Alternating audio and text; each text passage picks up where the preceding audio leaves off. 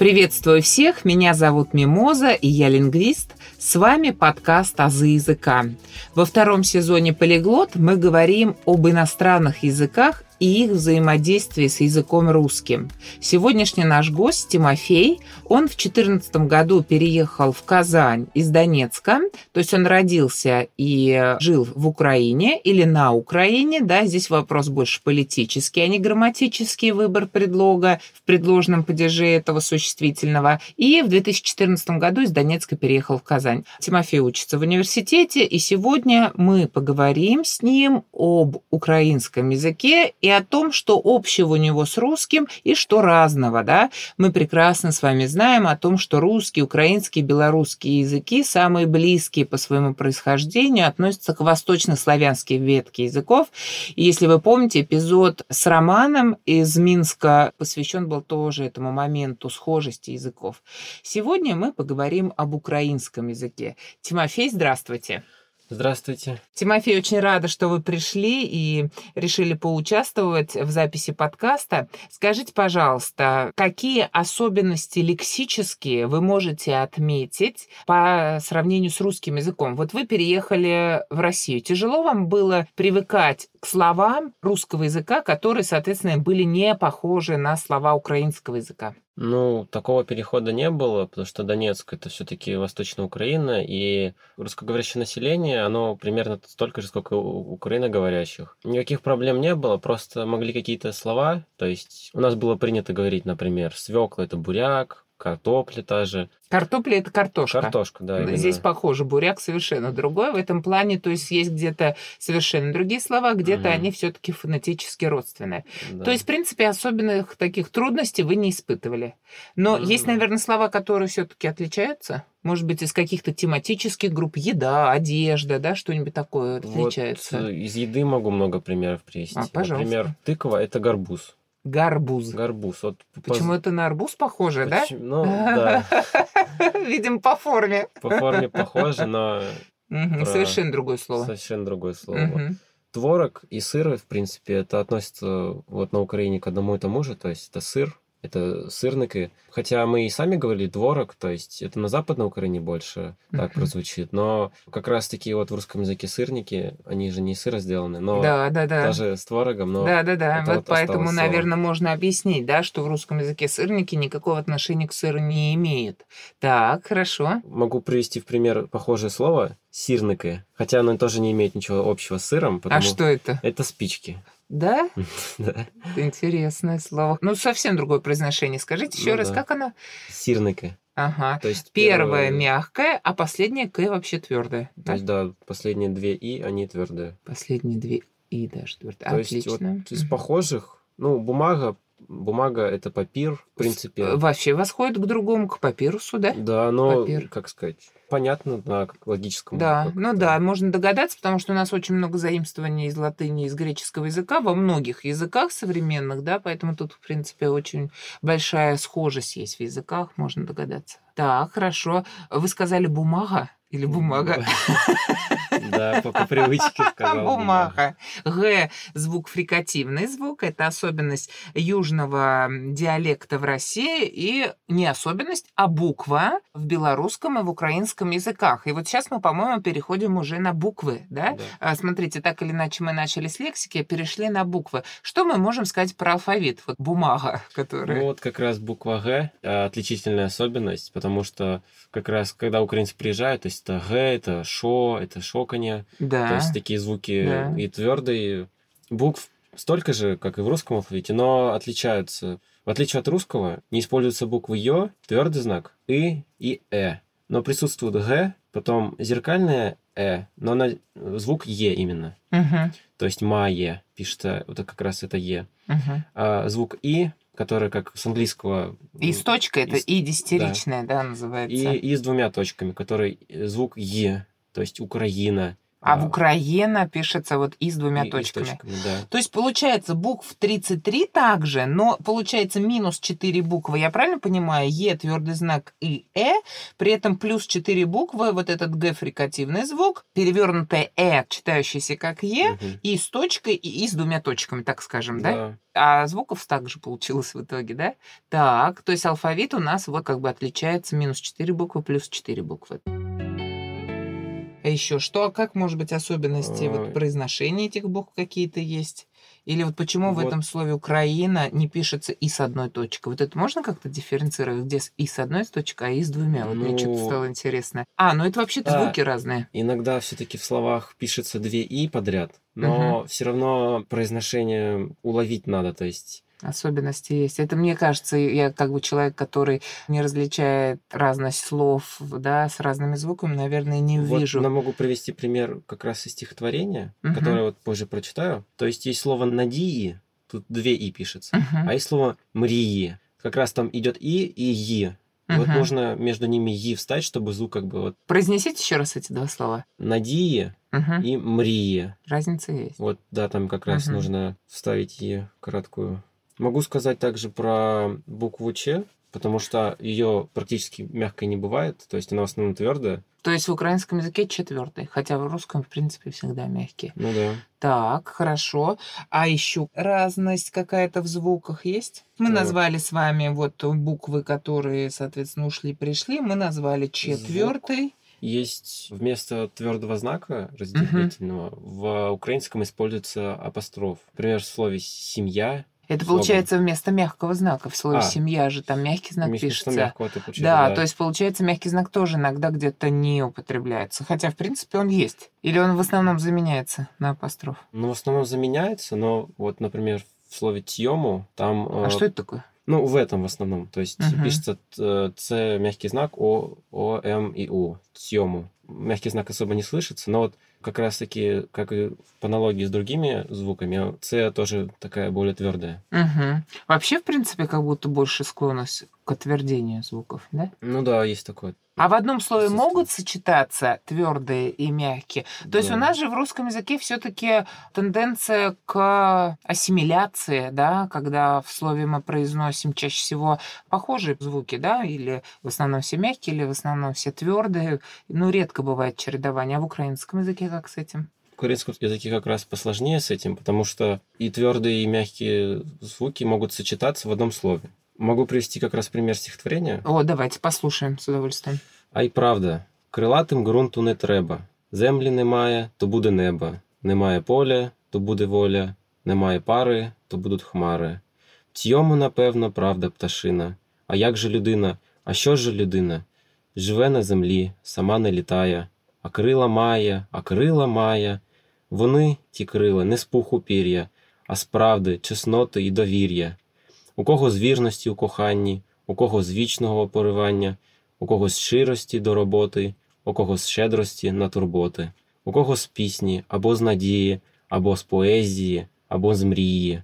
Людина нібито не літає, а крила має, а крила має. Очень хорошо звучит четвертый здесь видно. Да. И вот это вот сочетание в одном слове, парочку слов вот назовите, где Вот прям вот отдельно. Нібито, то есть Нибито. даже вот мне спустя столько лет тяжело это выговаривать. Сочетание рядом стоящих, мягких и твердых согласных. Так ли, да? Да. Понятно, отлично. А это стихотворение откуда, не можете сказать? А, кто это Лина Костенко, может, слышали? Нет, Лина Кустенко. Костенко. Это вот писатель более современный, то есть 20 века. Я только Светлану Алексеевич слышала, которая получила Нобелевское премию по Ну. литературе, потому что все-таки тут важное событие, историческое, Ну политическое, поэтому я слышала только ее. А это вот тоже современная, да, ну, поэтесса? а, относительно современный, да, то есть... Ну, вот не Тарас Шевченко, который, соответственно, уже является даже классикой украинской литературы, правильно? украинской И литературы. русской, и украинской. Почему? Потому что он писал на двух языках. Да, ну, то есть в то время связь была очень хорошая.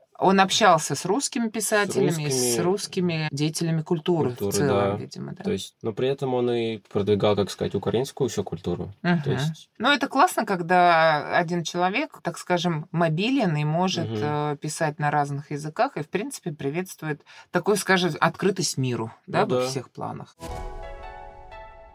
Вот это вот вопрос фонетики мы с вами затронули, и так вот перешли от букв к звукам, поговорили о лексике. А вот что вы можете сказать по поводу грамматики? Можно ли сказать, что русский и украинский языки в этом плане близки, потому что все-таки языки братья и, соответственно, грамматика русского и украинского языков совпадает? Прям полностью? Или так нет, конечно, нельзя сказать? Ну, совпадает, но все-таки не в полной мере, потому что есть небольшая схожесть с английским языком в плане модальных глаголов. То есть ту же фразу, которая на английском звучит I have a brother, можно на украинском сказать как с русской стороны, как у мене є молодший брат, у меня младший брат, по сути. А mm-hmm. можно сказать, я маю молодшего брата. То есть... Это будет идентичная конструкция, одинаковая? Ну да, да, то есть смысл, по сути, тот Но же это самый. грамматическая амонимия называется. То есть, еще mm-hmm. раз, первый вариант как? У мене є молодший брат. Это у меня есть младший брат. У меня просто, да. можно сказать. Вот, а да. второй вариант? Я маю молодшего брата. Ну, я имею младшего есть, да, брата. тут уже... Это как I have. А, Да. то есть два параллельных варианта, Мгм. да, амонимии. Возникает грамматическая, где один вариант приближен к русскому языку, а второй вариант приближен, например, к английскому языку. Да, интересно это. Такая параллельность, конструкция. То есть мы можем сказать о том, что здесь влияние, что ли, романо-германской семьи языков Ну есть, да. да, на украинский язык? Все-таки вот Украина и территориально ближе к Европе, то есть... Ну да, то есть получается, если белорусский мы с Романом обсуждали, да, а дальше идет Украина, то есть так как по территории тоже ближе. А может про диалекты тогда вы нам расскажете? Вот если мы говорим, что ближе к Украине, вы говорите в Донецке жили. Да. А вот можете сказать, что, например, в Донецке говорят, например, не так, как в Киеве? Да. Ну, Но например. у нас, можно сказать, даже некоторые говорят ну, как на русском, но с вкраплениями украинских слов. То есть там как раз-таки бытовые буряк, цукор. Цукор это сахар. Сахар, да. Мгм. То есть такого плана. Ну и в принципе мы приехали, нас понимают, все задались вопросом, откуда мы, то есть Украина-то слышно было так, хотя мы не замечали. А как говорили, какие были вот... Ну, это в 2014 году понятно, что уже почти 10 лет Да. прошло. По каким фонетическим особенностям? Г? Г, да. По этим Ну, особенностям? ш- постоянно Шо? шокал, да. Сколько лет, Тимофею, вам понадобилось, чтобы уйти от Г? Ну, вот сегодня мы в бумаге это опять встретили. Случайно выслал. Да. А есть такой момент, что вы напрягаетесь по поводу произношения этого Г или Г, или нет? Или просто как-то, ну, может выскользнуть? А напрягаетесь в плане, надо говорить Г, надо говорить Г. Ну, сейчас такого нет. Сейчас нет такого. Вот раньше было, и вот проблемы даже в школе были, когда я путал языки. И Да? на русском языке, да. Не знаю, как раньше было, то есть в Донецке, но все-таки у нас там украинская школа была, Да, и украинский да, да. класс. То есть Да. там и примерно как и в Татарстане, то есть разделение есть. И, э, ну, то есть- Русскоговорящая это- группа и татароговорящая Да. группа. И вы тоже так делились, да? Да, Получается, есть- вы ходили на русский язык Мгм. изучать, а кто-то оставался на украинском То есть, языке. да, все термины, то есть математика. Я уже мало что помню. Мгм. Но, Но- была украинская терминология, Да, и вот у кого-то была Вот русская. проблемы были больше у моих братьев, потому что они старше меня, то есть 9 класс, 10 это уже скоро выпускаться из школы, а им пришлось заново переучиваться. Просто они сидели и мало что понимали. Да?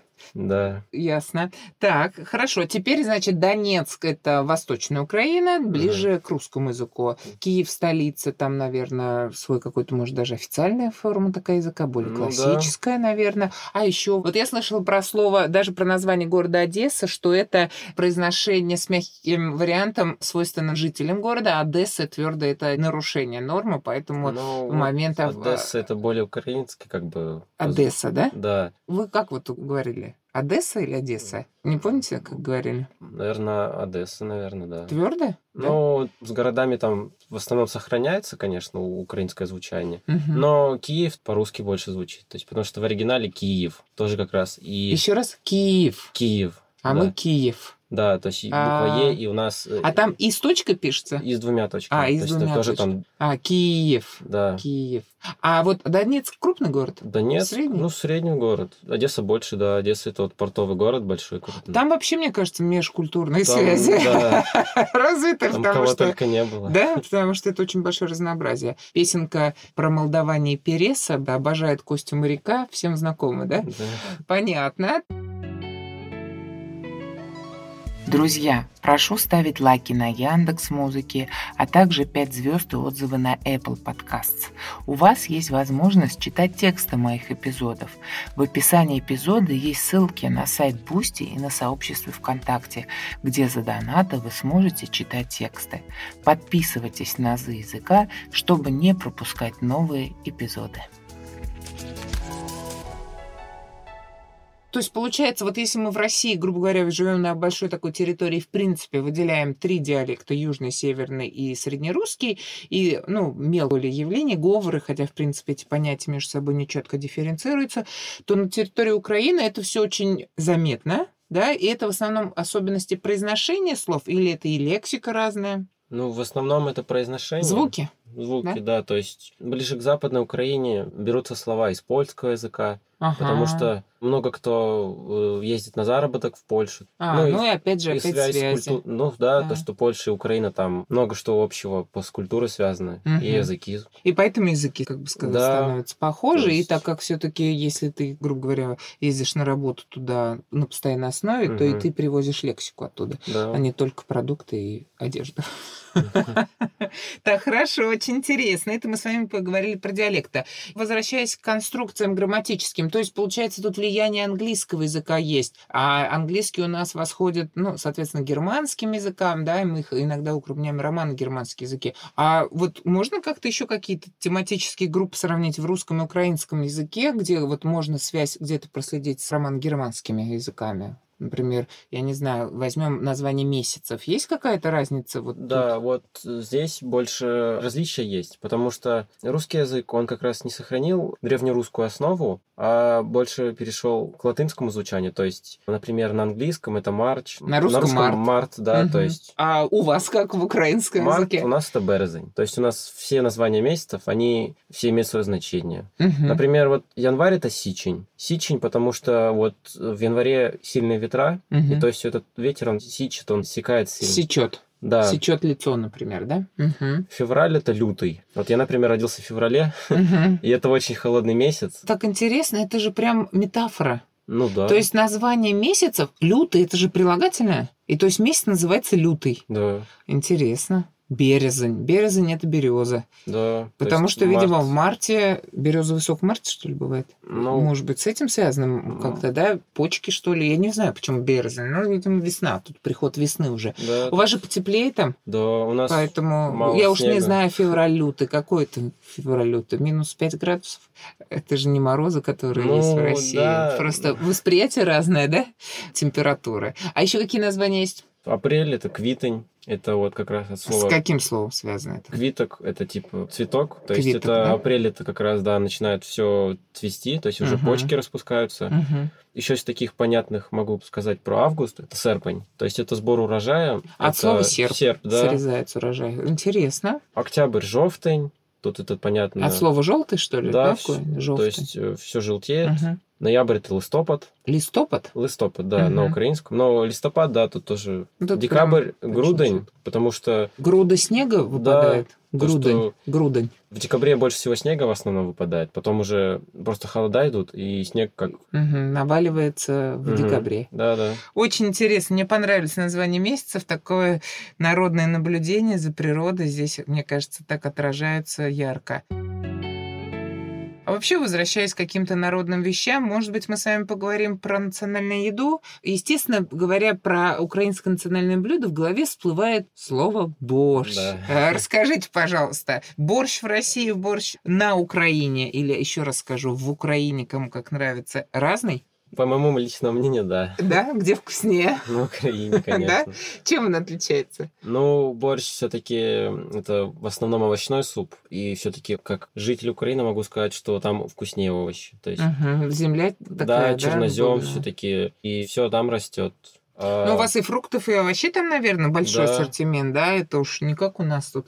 Ну, потеплее, да, и климат, и ну, все влияет. И вот даже цвет борща, он может быть прям вот очень красным, прям без всяких... Э... У нас не такой насыщенный, да? Ну да, как мы говорим буряк, а это на русском свекла. Мгм. То есть все-таки тут свекла, а у нас все-таки буряк. Вот, А, м. да, все-таки это разные сорта одного и того же овоща, Ну, да? можно так сказать. А, Ну ладно, цвет отличается, хорошо. А как его есть? Что-то там, я не знаю, про чеснок, про сметану, вот я слышала. Ну, борщ без сметаны это не то. Это не борщ. Это не борщ, да. Его в суп кладут или в прикуску едят? Как вообще? Как хотят. В основном, да, в суп ложат. Но еще на хлеб обязательно борщ с черным хлебом. Либо с черным хлебом, либо с пампушками. То есть Пампушки это что такое? Пампушки, ну, маленькие такие булочки воздушные. С чесноком всегда обязательно. Мгм. Черный хлеб тоже едят, берут, откусывают зубчик чеснока, его едят, а половинку, которая осталась, ей натирают хлеб черный и солят. И если есть сало, то обязательно сало. Мгм. Вот это прям очень вкусно. А сало это вообще такое ну, национальное Да. тоже блюдо, да, сало? Да. Прямо мы начали с вами говорить, слюнки потекли. Да, про сало, про борщ, про чесночок. Ну, это совсем по-другому. То есть у нас это как Ну, первое блюдо, борщ и борщ. А тут прям это да. целое действо. Ну, да, все-таки это как основное блюдо. Ну и другие супы, конечно, и гороховые, и какие-нибудь там солянка, тоже, Мгм. конечно, есть, у нас. Есть, есть. Да. Но ассоциация с национальным блюдом Все-таки, да, все-таки тут стереотип как бы Есть. есть, но он все-таки оправдан, потому что Ага. Потому что это совершенно целый другой ритуал, борщ, целый ритуал вообще, на самом деле, его поедания. Так ведь, да? да. А вот если мы вообще говорим не про еду даже, а какие-то, может быть, праздники, вот эта серия вот таких праздников, колядки, что-то у вас такое было, что вот было. вы запомнили вообще? Да. Ну, все-таки не так много времени прошло с 20 века, то есть с того времени, как все жили в селах, и моя мама до сих пор как бы традициям подвержена и я, потому Мгм. что мы, как помню, до сих пор либо после Нового года, либо после Рождества ходили по соседям, по гостям, к друзьям и каледовали. То есть Это вы в многоквартирном доме кольдовали. Да, то есть то мы это- говорим про город, когда люди ходят в соседнюю квартиру или там к знакомым в другой дом. Как это все проходило? Что вы делали?